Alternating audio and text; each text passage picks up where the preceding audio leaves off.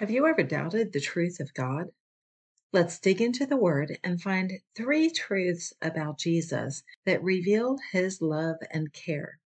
Stick around to listen to the Ordinary Moms of Extraordinary Kids podcast.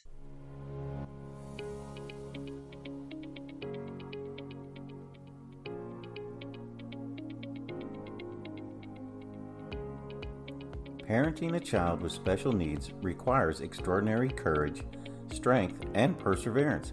But what if you feel you don't have all that it takes? What if you're just ordinary? Annie Yorty is mom to Alyssa, who has Down syndrome. She's trusting God to put the extra in her ordinary parenting. Each Monday, she invites ordinary moms to pause for encouragement straight from the Bible and offers practical application that addresses the unique concerns that come along with raising children with special needs.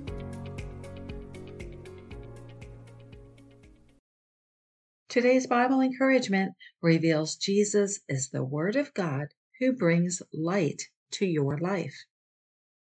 Hello, and welcome to Ordinary Moms of Extraordinary Kids, where special needs moms find Bible encouragement. I'm your host, Annie Yorty, author of From Ignorance to Bliss God's Heart Revealed Through Down Syndrome.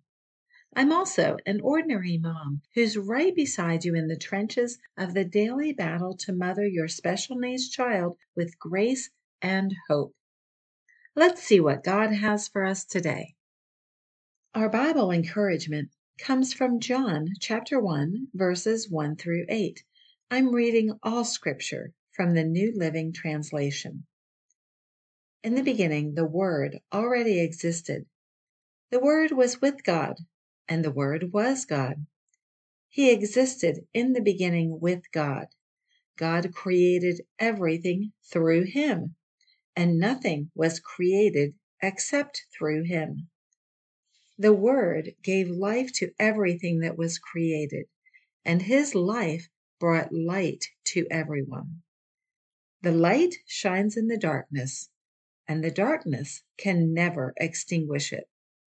God sent a man, John the Baptist, to tell about the light so that everyone might believe because of his testimony. John himself was not the light, he was simply a witness to tell about the light.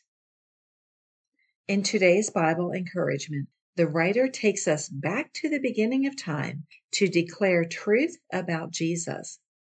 In these power packed verses that open his book, John tells us exactly who Jesus is and why he became human and came to earth to live. As moms of kids with special needs and abilities, these truths must permeate every facet of our lives. Let's look at the meaning of each statement. To set the stage, John wrote about the Word with a capital W. It's important to know the Word refers to Jesus. The name Jesus is not mentioned in the Old Testament. Because of this, many conclude that the Old Testament books of the Bible are less important than the New Testament.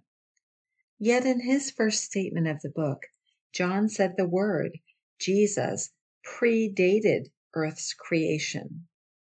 This section of John and many other passages clearly indicate Jesus is the Word speaking creation into existence. John also declared the Word, Jesus, to be with God. This statement refers to Jesus as a person of the Holy Trinity, along with the Father and Spirit. These three distinct persons enjoy perfect fellowship and unity as one God. Even during his time on earth, Jesus communicated with the Father about every move he made.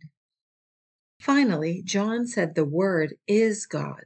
Jesus, even in his human form, exuded the very essence of God. Though cloaked in flesh and blood, he retained his deity, holiness, and every other attribute we know of God. Now, theologians have written volumes about these three short yet powerful statements about Jesus. So let's just pause for a moment and let them sink in. Jesus has always existed. He has always been with God. He is God. In the next two verses, John explained the role of Jesus in creation. For each part of creation, the book of Genesis records the words God said. Can you guess who was doing the speaking? You got it, Jesus. We could go on and on about this glorious truth, but I will highlight one point for you to marinate in today. You were created by Jesus. Your children were created by Jesus. When he had finished creating the first people, the crowning jewel of all creation, God spoke again and said it was very good. That's Genesis 1:31. The genes that make up your DNA today were written into the DNA of Adam and Eve. Down through the generations, he's still absolutely wild about the people he created. That includes you, and that includes your kids. How does that fact make you feel? Have you been believing something different? Perhaps thinking you or your child might be a mistake? Sometimes the messages we hear from people get translated into our hearts and minds as if they're from God. Reject those messages and cling to this truth spoken by God. I have loved you, my people, with an everlasting love. That's from Jeremiah 31, verse 3. Colossians 1:17 says Jesus continues to hold all creation together. Every law of nature, such as gravity, physics, and seasons, are all sustained by the Word of God. In fact, every facet of your life is also held in His hand. Can you feel yourself relaxing as you settle into His care? In the next couple of verses from today's Bible encouragement, John wrote about the connection between life and light.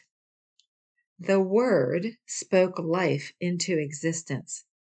When Jesus came to earth, the life of the Word brought light to shine into the darkness of mankind's sin. Remember the everlasting love God has for you? Right after those words in Jeremiah, God said, With unfailing love I have drawn you to myself. Jeremiah 31 3. He sent the life of the Word into the dark world to be the light that would draw you to Him like a light attracts a moth. Will you step out of the cover of darkness and into the light today? In the light of Jesus, you'll find salvation, healing from the sickness of sin. In His warmth, you'll receive direction and purpose. In His presence, you'll find one who understands and helps with all your struggles and pain.